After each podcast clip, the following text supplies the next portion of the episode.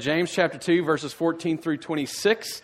Uh, we'll be there. I would encourage you uh, to uh, just mark in your mind uh, Genesis chapter twenty. Uh, it's actually Genesis twelve through about twenty-two. Uh, we won't hit all those verses today. Uh, and Joshua chapter two. Uh, as we go through, we're going to make some references to those. But this is the third week we've been looking at this. Uh, it's vital that we understand our faith, that we stop and really consider what it is to say that we believe.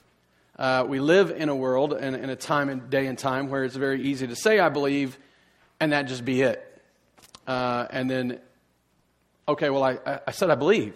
Isn't that enough? Well, James challenges that, and we as believers, as Christians, need to understand why. And so what went from a two-week study turned into a three-week study, uh, and I, I promise you today we'll finish with these verses. So three weeks... Um, we'll be done. So uh, let's read, I'll pray, and then we will uh, we'll just dig in. Beginning in James chapter two, verse fourteen. What good is it, my brothers, if someone says he has faith but does not have works? Can that faith save him? If a brother or sister is poorly clothed and lacking in daily food, and one of you says to them, go in peace, be warmed and filled, without giving them the things needed for the body, what good is that? So also faith by itself, if it does not have works, is dead. But someone will say, you have faith and I have works. Show me your faith apart from your works, and I will show you my faith by my works. You believe that God is one, you do well. Even the demons believe and shudder. Do you want to be shown, you foolish person, that faith apart from works is useless? Was not Abraham our father justified by works when he offered up his son Isaac on the altar? You see that faith was active. You see that Faith was active along with his works, and faith was completed by his works. And the scripture was fulfilled that says, Abraham believed God, and it was counted to him as righteousness. And he was called a friend of God. You see that a person is justified by works and not by faith alone. And in the same way, was not also Rahab the prostitute justified by works when she received the messengers and sent them out by another way? For as the body apart from the spirit is dead, so also faith, apart from works, is dead. Let's pray. Father, would you encourage the faithful? Would you give them a greater assurance of their salvation, of their justification, their right standing before you? And would you give faith, grant faith to those who have only said it out loud but have never truly believed? Would you call to faith those who have not yet claimed it even? That they may trust in Christ as their Lord and Savior. That they may trust Jesus for salvation. This is the work that you do through your word. Would you do it today? I pray these things, Jesus, in your name. Amen. Week number one, we looked at this, and it was supposed to supposed to be more than this, but the point we looked at was Christian, we're saved by faith alone in the Lord Jesus Christ, but the faith that saves is a faith that works. That was the point. That was the main point of the day. We looked at these verses, chapter two, verses fourteen through twenty-six, in light of the broader teaching of Scripture. We stepped back and said, well, wait a minute. James is saying we're justified by, justified by faith and works. And Paul says we're justified by faith alone, not by works. So we had to work and, and just work through the, the nuances of what they're saying. And what I showed you was that Paul and James are not contradictory to one another in, in the slightest. What Paul is focused on works that precede salvation. So there's no good works that precede salvation. If we're working apart from faith in Christ, then they are not good works. They're not righteous works. So Paul's focused on what precedes salvation. James is focused on works that are produced by salvation. See, his point is that having been saved by faith, you have this whole new identity. Everything about you changes. Your desires and your affections change. Your priorities and your purposes change. The, the ways that you interact, react, and just act in general change. And that's not dependent upon the circumstances of your life. It's because you've been made a new person. And Paul's in agreement with this. You've become new. You're, you're, the old has gone. The new has come. The, the command is to put off the old and put on the new. So Paul and James are in complete agreement. Their, their perspectives are complementing one another, not contradicting one another. As the reformer John Calvin said, we are saved by faith alone, but the faith that saves is never alone. As James says it, he's more reliable than John Calvin. Faith without works is dead. It profits us nothing. It is useless. It has no purpose. It is dead. Which brings us back to what he wrote and, and, and what we looked at last week. When we looked in, and we okay, so we've seen his teaching, we've understood his point, and now we're going to see it illustrated, and, and that's what we looked at. We looked at four illustrations that he showed us, and, and this was the point. We are saved by faith alone in the Lord Jesus Christ. But the faith that saves is more than a claim to faith and accurate knowledge of God. It's more than me just simply saying something, and more than me just holding the right information. In fact, he, as we looked at this, the way we looked at it, we looked at these four illustrations and we contrasted the first two illustrations against the second two illustrations. The first two illustrations were negative. There was no works, there was no production, no, no nothing coming forth. Uh, and, and, and so they were illustrating or exemplifying a dead faith. The second two illustrations of Rahab and Abraham were positive. They showed us work that proceeds from, or proceeds from, I should say, it comes out of this faith that saves us. The faith that saves does more than talk, is expressed in word and deed. The first illustration highlights, if you if you look at that first illustration in verse uh, sixteen, uh, or I'm sorry, fifteen, if a brother or sister is poorly clothed and lacking in daily food, and one of you says to them, "Go in peace, be warm and filled," without giving them the things needed for the bo- needed for the body, what good is that? His question is per, per, pressing us to, to say and agree, it's no good. It doesn't do anything. To, to bless somebody, just say, "Oh, I'm going to pray for you." Not to say that prayer isn't important. Don't misunderstand what I'm saying. But to just simply say it and not actually do anything about it when you can, it, it does nothing.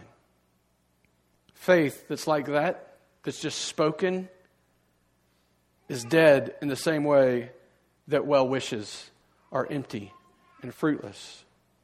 It's expressed in word and deed. We see that contrasted against Rahab. Rahab, who who sees the, the spies or messengers as, it's interesting, I just now picked up on this. Uh, in the Old Testament, they're called spies because they're going to spy out the land. But James sees them as messengers because they were people that, like, he's on the right side of that, right? So he calls them messengers. Anyway, sorry, just noticed it as I was reading. Um, so, so she sees them in need, and what does she do? She serves their, their, their need. Also Abraham, who God has has commanded to get up and leave his home and, and go and, and now go and sacrifice his son, and Abraham obeys God. He did more than just talk. He acted. He acted in line with, in, in accordance with what he said. So the faith that saves does more than talk. It's expressed in word and deed. The faith that saves does more than know the right things. It trusts the right one. The second illustration, you can see it in verse eighteen. You, he starts into this debate with an imaginary person. And, and he says, uh, but someone will say, "You have faith and I have works. Show me your faith apart from your works, and I will show you my faith by my works. You believe that God is one. You do well. Even the demons believe and shudder." The second illustration is of demons having a right knowledge of God, even an emotional response to God, and it doing them absolutely no good. And in fact, what he suggests here is that you can have the right knowledge of God, you can have an emotional response to God, but if there is not real faith that leads you to trust God, then you're no different than the demons. In an environment when church is more about production and about a show and about an emotive response and how I can manipulate and coerce you in this moment to get you to respond to me in some way, we need to be confronted with this. We need to hear this for our good. Having the right knowledge and even an emotive response is empty, it is dead, it is useless. The faith that saves does more than know the right things. It trusts the right one. That's when I pointed you to Christ, and the object of our faith is Jesus Christ. And finally, the third point that I made. Oh, sorry. Let me let me just contrast that against the two two or four illustrations there. So so the demons, they get no good out of it. But in contrast, Abraham is called a friend of God. He's justified. He's saved because of what he does, and he does what he does because of what he knows. And Rahab's the same way. She's justified. And she's justified because she believes that God is to be feared because he's powerful. We're going to see that in her story today. The faith that saves does more than know the right thing. It trusts the right one. The faith that saves is proved to be saving faith by what it does in response to truth. We cannot separate faith from works. They intrinsically are woven together. Faith is proven genuine when we act upon it. We all trust something, and our actions reveal it. You look pretty comfortable in those chairs. What is it that led you to sit down in those chairs? Illustration I use every time, every compound I walk into in Africa is I call these people who have never heard, they've only ever heard right information, well, semi-right information about Jesus. As I call them to trust in him as the only way, I ask them, what led you to sit in that chair? Well, I believe it will hold me. What if what, what if you came into my compound and I offered you a chair that was broken and was missing legs? Well, I wouldn't sit in it. Why? Because I don't think it would hold me. You see, what we do is driven by what we believe. Everything you do in your life, whether good or bad, righteous or evil, everything is driven by faith. But there is only one faith that saves, because there is only one way to salvation. His name is Jesus Christ. You see, we cannot separate faith from works, because faith naturally, or I'm sorry, well, faith naturally produces work. Works naturally come out of faith. This is James' point. If you're saying that you are trusting Jesus Christ, that is not necessarily saving faith if it has not invaded the way you live. That kind of faith is dead. It's as dead in, as, as, as dead faith believing in an idol, dead faith believing in a chair to hold you, dead faith that, that sets you up for something in this life but will not provide. Dead faith that will leave you wanting. You can claim faith in Jesus Christ all you want, but if you will not act on that faith, that faith is useless. That was the point of last week. I'd love to re-preach that, but I'm not here to re-preach that. In fact, we've got lots to do today. Because James doesn't just want you to see that, that, that faith without works is dead. He does. I mean, he makes that point over and over. But he also wants you to see the inverse of that, that saving faith works. Saving faith works. And this is clear in the example set by these second two illustrations. Abraham and Rahab both express their faith both in word and in deed, and they act upon what they know about the God who they are believing in.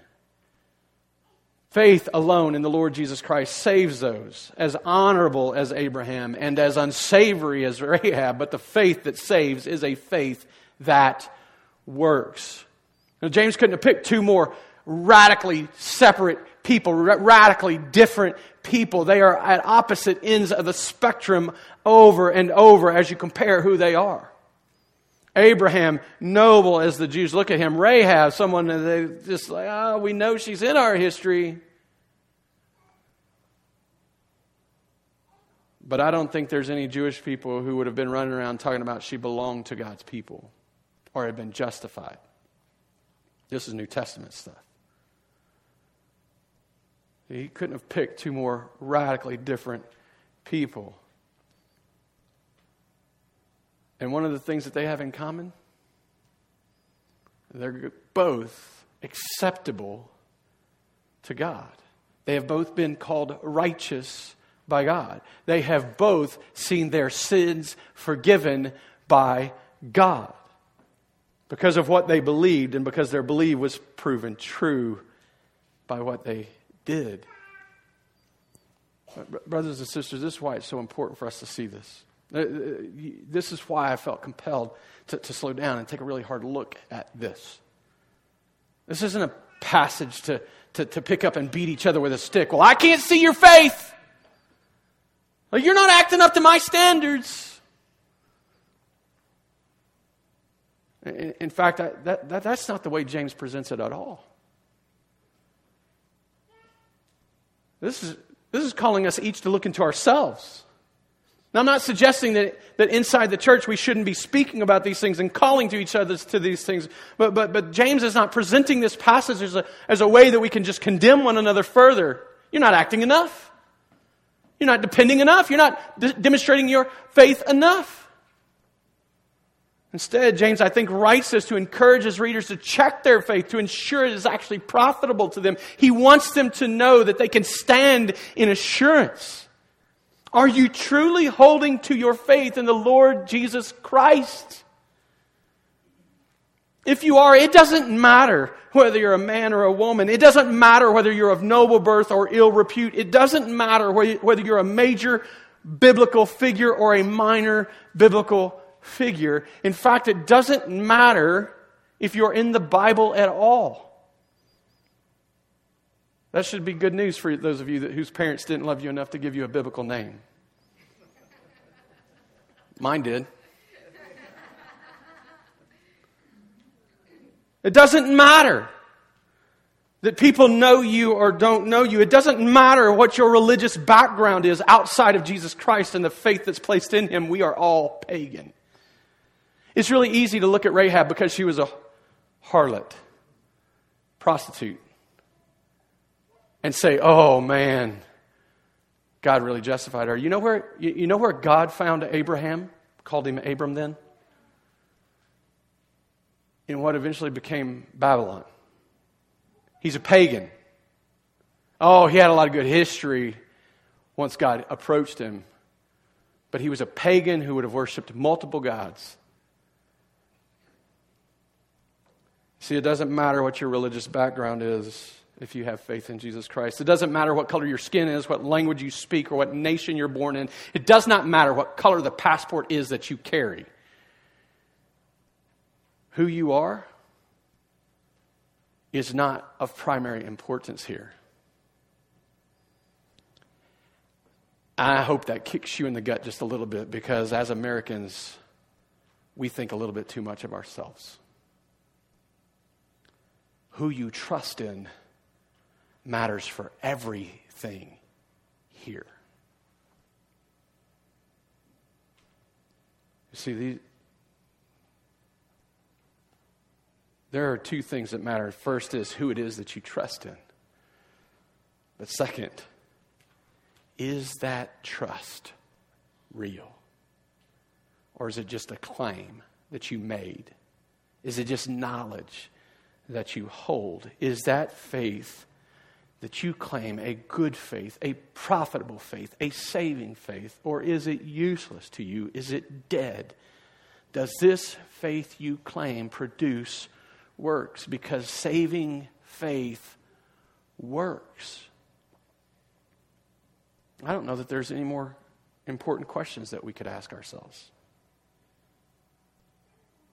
Is our faith in the Lord Jesus Christ a saving faith? Or a dead faith?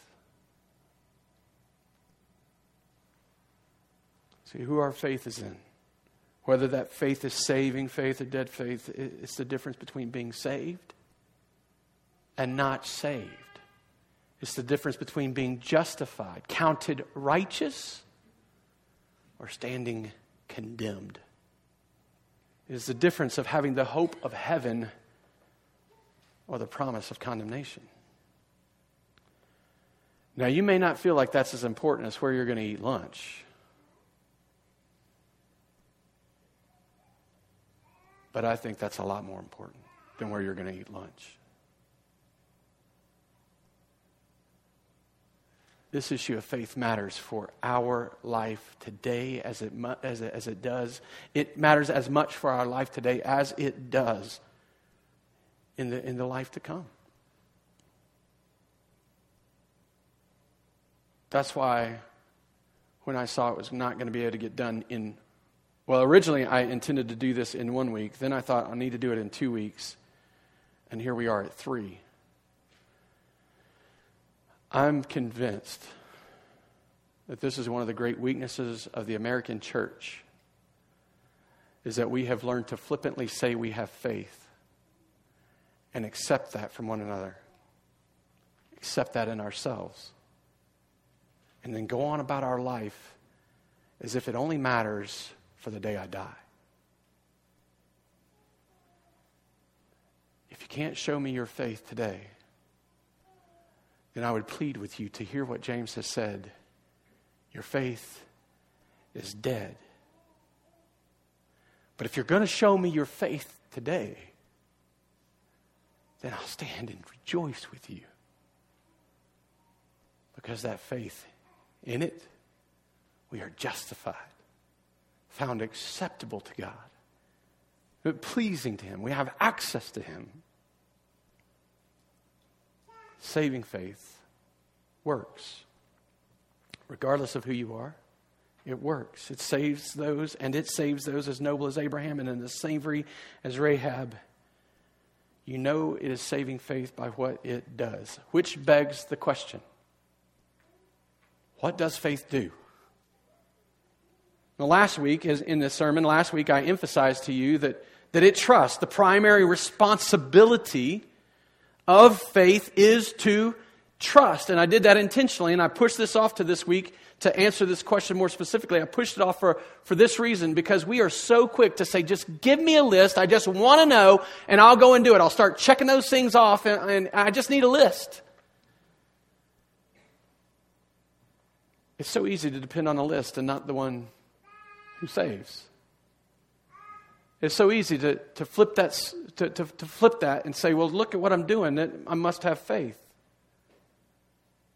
It trusts, primarily it trusts. And that trust then, it naturally gives way to deeds. The, the doing comes very naturally out of trusting. The, the doing comes very naturally out of a faith. If, if you will trust Christ as your Lord and Savior. I don't think I'd have to... I, ooh, man, I want to be careful. I almost spoke too, too broadly.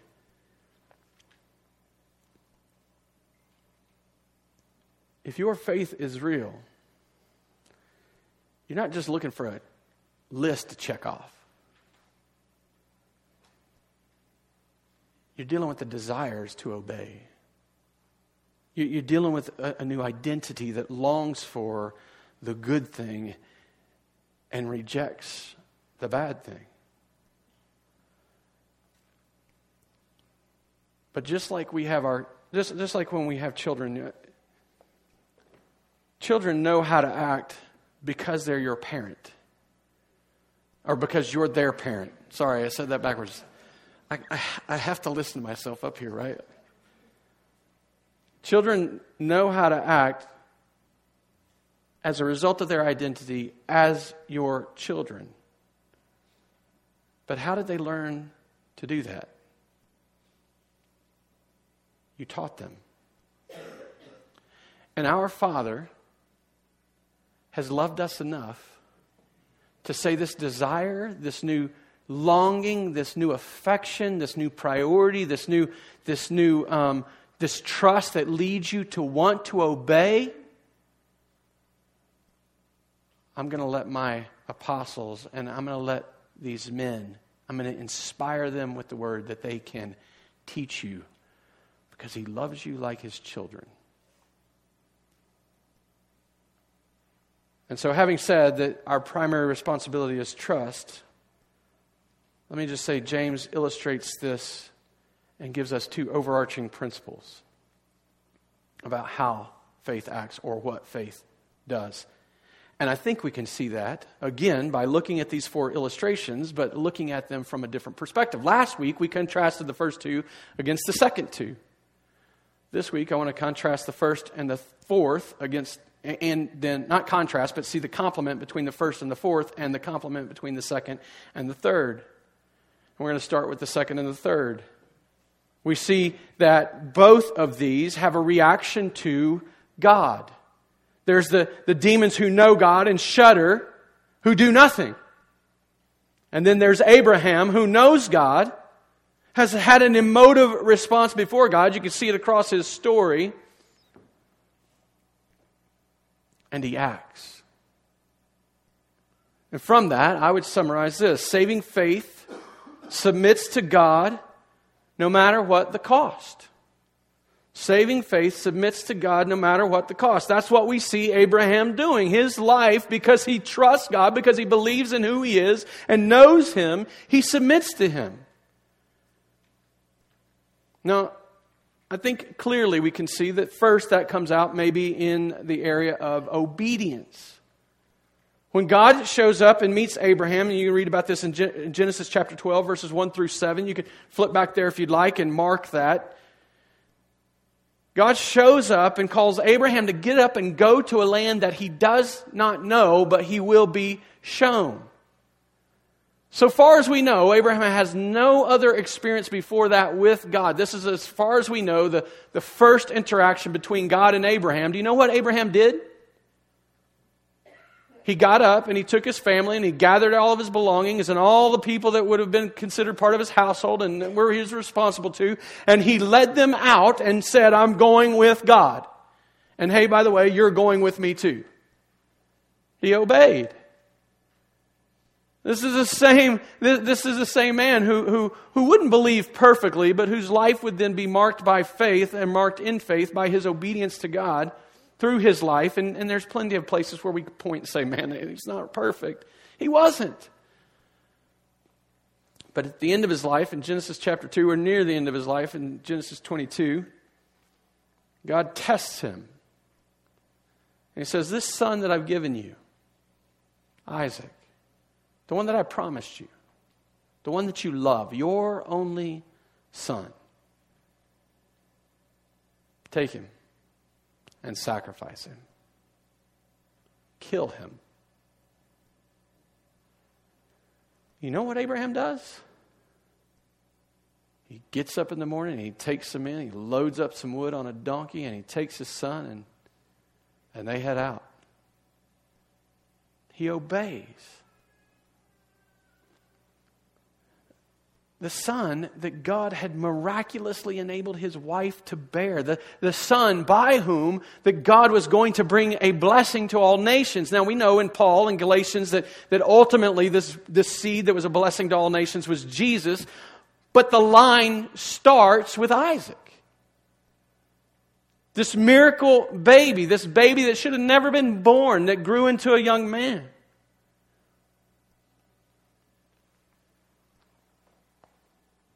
And Abraham obeys God. And the scripture tells us that it was counted to him as righteousness. Obedience, it, it clearly seems to, to important to James. I mean, you can see this across his letter. I think that's one of the reasons he uses Abraham, because he so clearly denies himself to obey God. He, but, but, but James, he, this is not the first time. He references across chapter one and two, he references the royal law, the perfect law, the law of liberty, the whole law. Seven times across these two chapters. There's nearly fifty commands in just one hundred eight verses. fifty commands for Christians to follow. I think, I, I think we can infer, I think we can understand that obedience is critical to James. But right here we learn that James is less concerned about your obedience than he is about the trueness or the saving ability of your faith. James isn't demanding you obey so that you can be counted righteous. He's demanding and calling Christians to obey because he cares about your soul. He, he isn't giving you a law to live by so that you can be counted righteous. He's saying, if you trust in Christ, then act like it. Let it be seen in your whole life. Not just when you show up at church on Sunday. Not just when someone happens to bring it up at work. They should already know by what you do that you believe. So that when you begin to speak about this Christ that saves, it shouldn't surprise them. See, he's, James is primarily concerned about our faith and helping us live in accordance with what we say we believe. He is clearly concerned about our obedience, our submission that's expressed in obedience, our submission that's expressed in humility. I, I, obedience, I think, is obvious. When you talk about submission, I think that's pretty obvious. Uh, that means I'm going to obey God. Well, but I think humility is, is another part of this. Another way to consider it, I think, if you will. The, the idea is getting ourselves in the right position before God. He is our creator. He is our God. He is the one who has all authority. He's the one who rules from heaven. So that when he enters into our existence and speaks to us like Abraham does, hey, get up and go to this land I'm going to show you, we do it rather than question it. Abraham wasn't perfect. His faith wasn't perfect. Twice he lied about who his wife was so that he could protect himself. Once he got tired of waiting on God to fulfill the promise that he was going to have a son, and he and his wife got together and devised a plan. Well, it was kind of brought to him by his wife. Man, women. I'm just kidding. Sorry. That's, strike that. We'll edit that part out. He and Sarah get to talking and decide, hey, why don't you sleep with my handmaiden and have a son or, or have a child? Now, we know that God's involved in that because there's only so much we can do in the act of procreation, right? We, we have a part to play, but it takes God to bring life. So we know that God was involved. But the reality is we've been living with the consequence of that ever since. Not just us. It's, they, they've been at odds.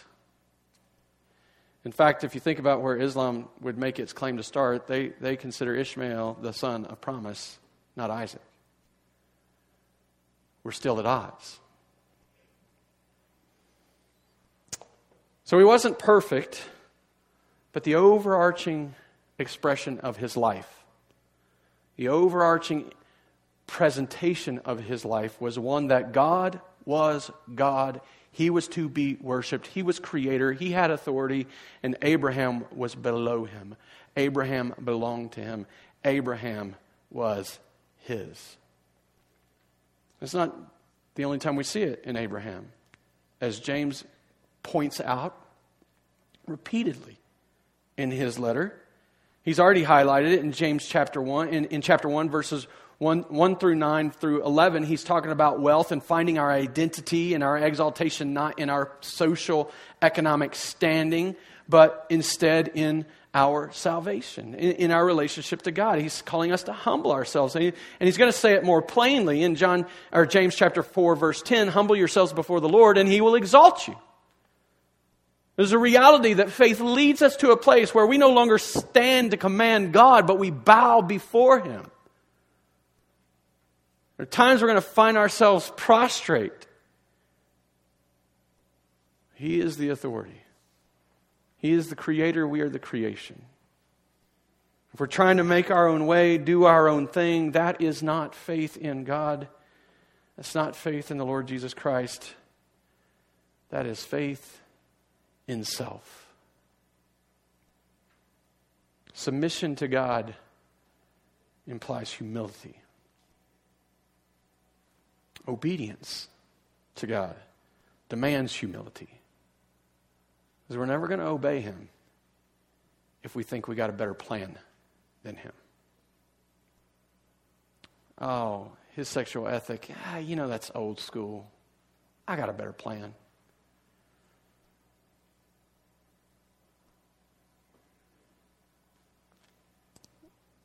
Why, why, why does God care what I do with my money? Why, why would he have anything to say about how I use my energy and spend my time?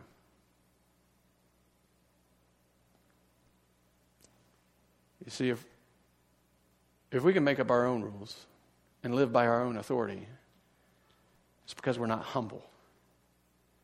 We're arrogant. We don't see ourselves as dependent upon the one who created us. And if we're not humble before him, we're never going to obey him. And if we're not obeying him, we're not submitting to him. And if we're not submitting to him, we must not have faith in him. I think this also implies trust. Abraham obviously trusts God, right? You know the story. When he sees the mountain from a, a long ways off, he, he, he says to the men that he brought with him, you, you stay here. My son and I, Isaac and I, we're going to go over, we're going to worship, and, and then we're both going to we're, we're going to come to you again. We're both going to go over, we're both going to come back. That's the, the way it's presented. Genesis fifteen five. Then when Isaac questioned him about the sacrifice on the way, so here's Isaac. They, they take the wood off the donkey. They leave the donkey with the men. Isaac's carrying the wood that he's about to be laid on for the sacrifice. And Isaac's walking, just walking with his dad. Hey, Dad, we got the wood, got the fire. Where's the sacrifice? Oh, the Lord will provide. Now, it seems like a leap from there to... To think, oh man, he's trusting God that he's going to provide something? Like, does he really believe that, that there's going to be a ram on that mountain that's going to replace his son? No, the, the writer of Hebrews gives us insight to that. The writer of Hebrews lets us know that Abraham believed, considered it was within God's power to raise Isaac from the dead. He trusted God's promise that through Isaac, the line that would come from Isaac, there would be a seed that would come that would bless all nations. He believed that Isaac was the son of promise, that he believed what God had told him. He trusted it implicitly, and he trusted that God was powerful enough not just to say those things, but to bring them to fruition, to the point that when his son says, where's the sacrifice? He's not thinking, I'm going to kill you and you're never coming back. He thinks, you're going with me. I'm going to kill you. You, and then I'm going to bring you back because God brought you back. That's faith, brothers and sisters. That's, that's trust. That's such a deep and abiding trust in, in God and his power that he acts upon it. James is highlighting this all over these first two chapters. It's not just Abraham. All over the opening of this letter. It's a trust so deep that when we step into difficult circumstances, we don't whine and moan and groan and think, God, why? No. We listen to James and we count it all joy when facing trials of various kinds, because we know that our faith is being proven genuine, that it is being proven, proven to be a saving faith, that is being strengthened. Our faith is growing in its endurance. It's leading us to a point where we will be complete, lacking in nothing. That's James one, two through four. And James one through five through eight, our faith leads us to act, ask for wisdom when we don't understand. See, trust, as we see it in the verses that follow, trust doesn't desire a different set of circumstances. It's not running off after its own desires. It is recognizing that God is testing our faith to prove our faith, to strengthen our faith, to make us complete and perfect and lacking in nothing. Faith trusts God. It submits in trust. So there's any number of circumstances I could point at and to, to exemplify this, to illustrate this, but, but one struck me last week as I was sitting in the hospital visiting Jenny, who you all have heard, uh, you've all known, and she's had struggles for over a year now, uh, just dealing with different health issues, and uh, this last, most recent one, she went in for surgery, standard, you know, wasn't anything, uh, they thought they were going to do the hysterectomy, uh, and then um, she'd go home. In the middle of it, they find out she's got cancer, and there's a blow.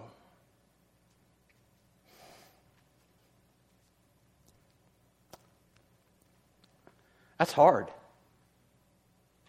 Imagine after about, I don't know, a year, year and a half of suffering and struggling in your health, you find out there's one more thing.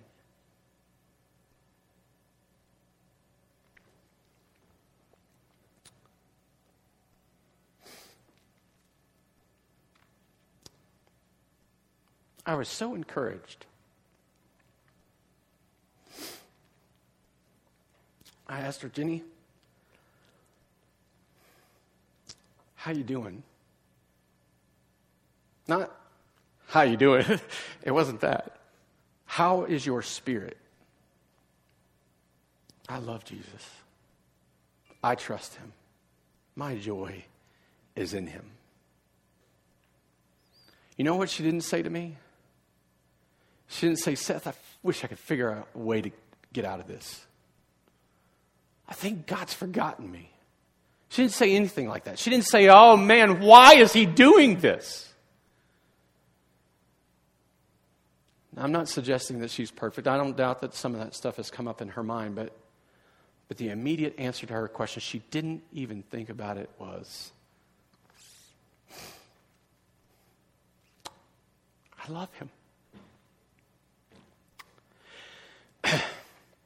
She trusts God so much that even in the depth of difficulty, she loves. And this, brothers and sisters, I think is the epitome of what it looks like to submit to God, that you love him more than you love self. In fact, James calls that out. Also, he equates all of this, this idea of submitting to God, to loving God. In James one twelve, let me just read it to you. Blessed is the man who remains steadfast under trial, for when he has stood the test, he will receive the crown of life which God has promised to those who love him. The idea of faith and love are wrapped together. The promise of life and salvation are, are wrapped together. They're intertwined together with the idea of faith and love. If we have faith, the, the, the kind of faith that saves, we don't just know God. We don't just have a profession of God. We love God.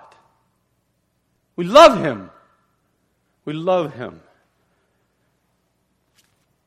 That's the first perspective.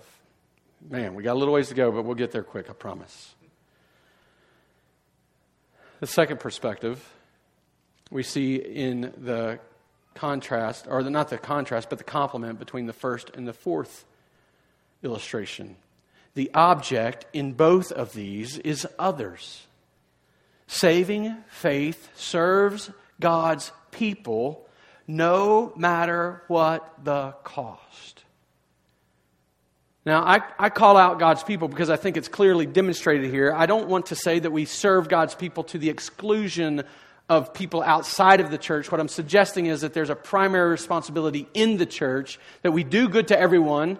This is Galatians six, verse ten. We do good to everyone, especially those of the household of faith. That there's a priority on each other, that we love one another well so that the people outside the church can be loved well. We don't love each other to the exclusion of the people outside the church. We love each other for the purpose of extending that love beyond the church. That's the idea. Saving faith serves God's people no matter what the cost. And we see this exemplified in Rahab. And we see the contrast of, of Rahab against the person who knows the need, sees the need, and does not do anything about the need. Rahab was a harlot. She was a prostitute who, when the spies from Israel came to her, responded. You can read about this in Joshua two. When the spies, when the spies came to her, she devised a plan to protect them when it came to the king's knowledge that there were spies in the city. And so I think there's some ways we need to think about what it means to serve. I don't think we can just say serves and just walk on and, and not understand. Let me just highlight these for you. First, I think there's no, there must be an attitude. Faith that serves God's people is going to be beneficial to God's people. It must be beneficial.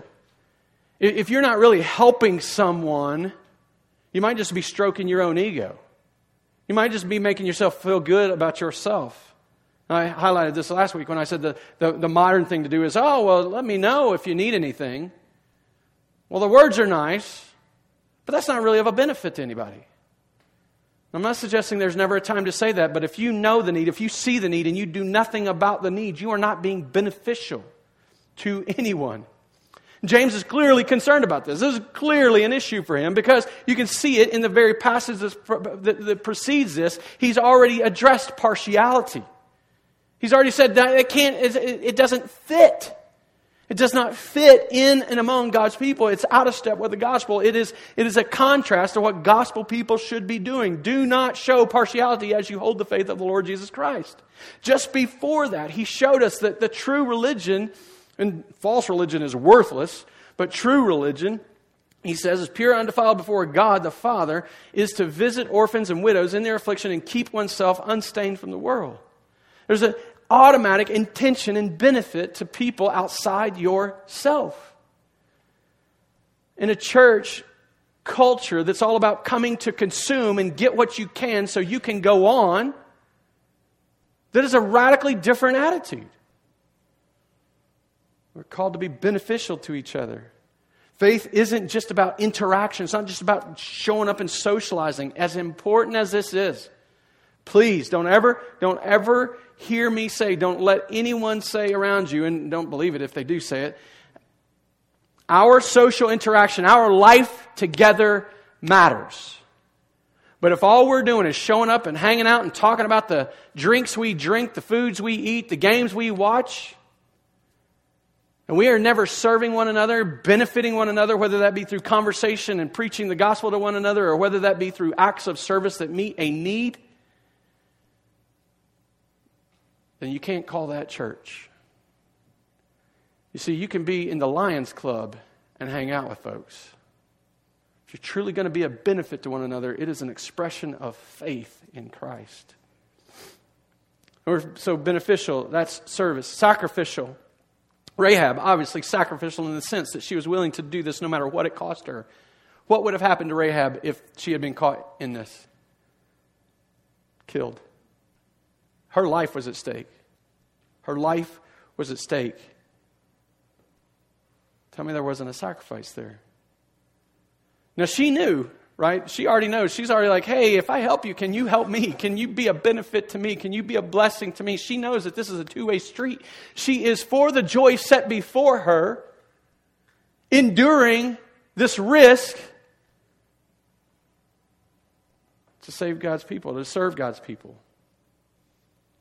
That's exactly what she did, and that's exactly what Jesus did. For the joy set before him, he endured the cross, despising its shame, and is now seated at the right hand of the Father.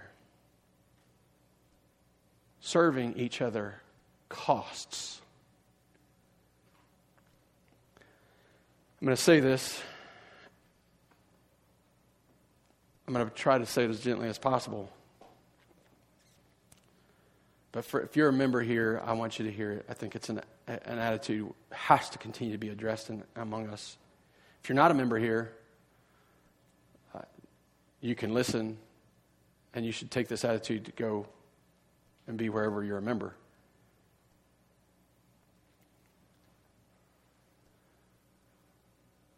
We exist as a church to honor God, to worship, and lead others to worship. If you are a member of this church, one of the ways we have laid out for that to happen is through serving each other selflessly. That means without thought to self, right? It should not be that when we ask for help in any area that no one answers. That everyone assumes somebody else will take care of that.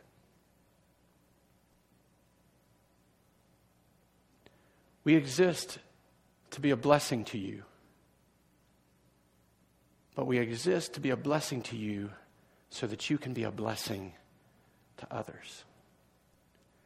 You see, it takes a faith in God, a trust in God that says He is going to protect me. He is going to provide for me. He is going to make sure I get what I need. And I am going to run headlong into serving His people, even though I don't feel called to children's ministry, even though I don't feel called to stand at a door and shake people's hands, even though I don't feel called to get up and go to Africa. Brothers and sisters, if you are members of this church, you are called.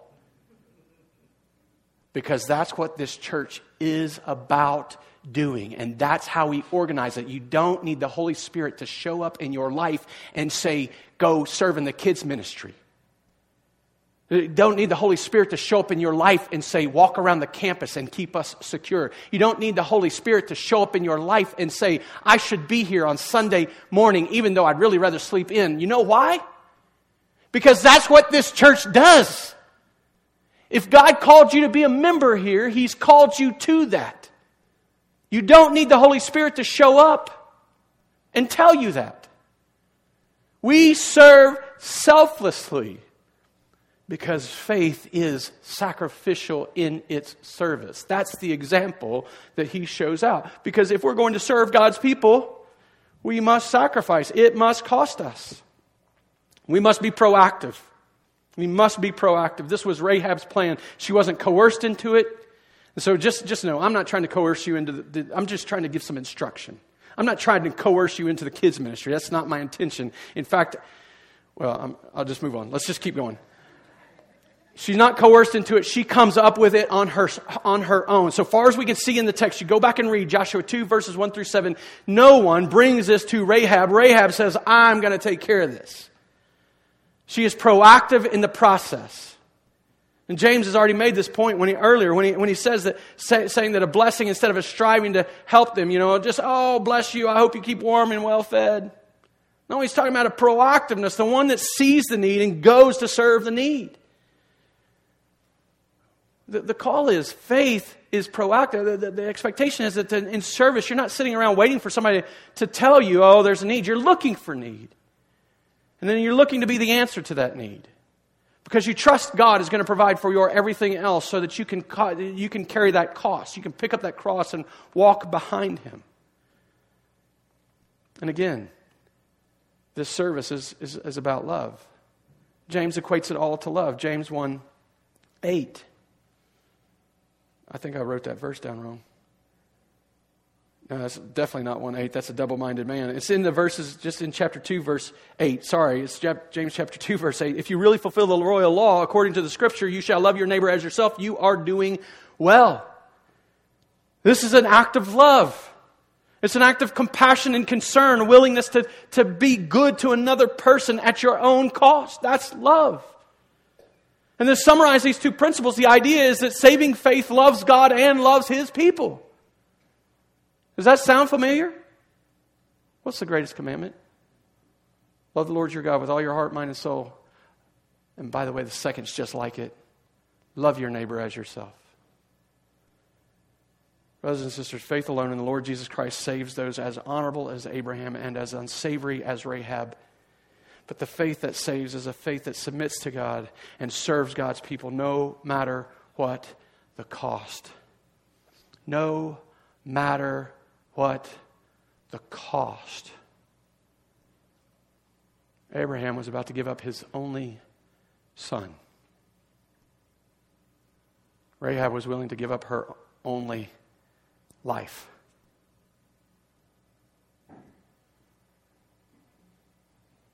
I'm thankful that that's not the norm.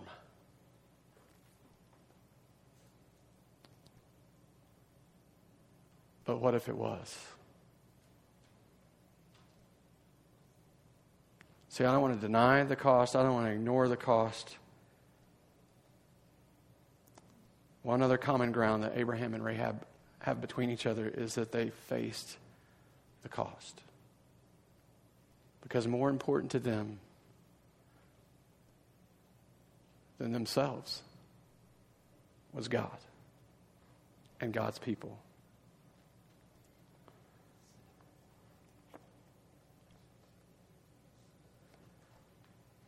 Is your faith working? Is your faith saving you? If it's not, if it's not at work, let me just say, it's because you're believing something else. And would you turn and trust in Jesus Christ alone? And if it is at work and you see that you are doing this not so that you can prove your righteousness before God, but because you have been made righteous before God, if your faith is at work, then let me encourage you to stand assured in your acceptance before God. You are righteous. You have access to the Father of heaven, not because of what you have done, but because of you have trusted in what Jesus Christ has done in your place and for your sin. Let's pray.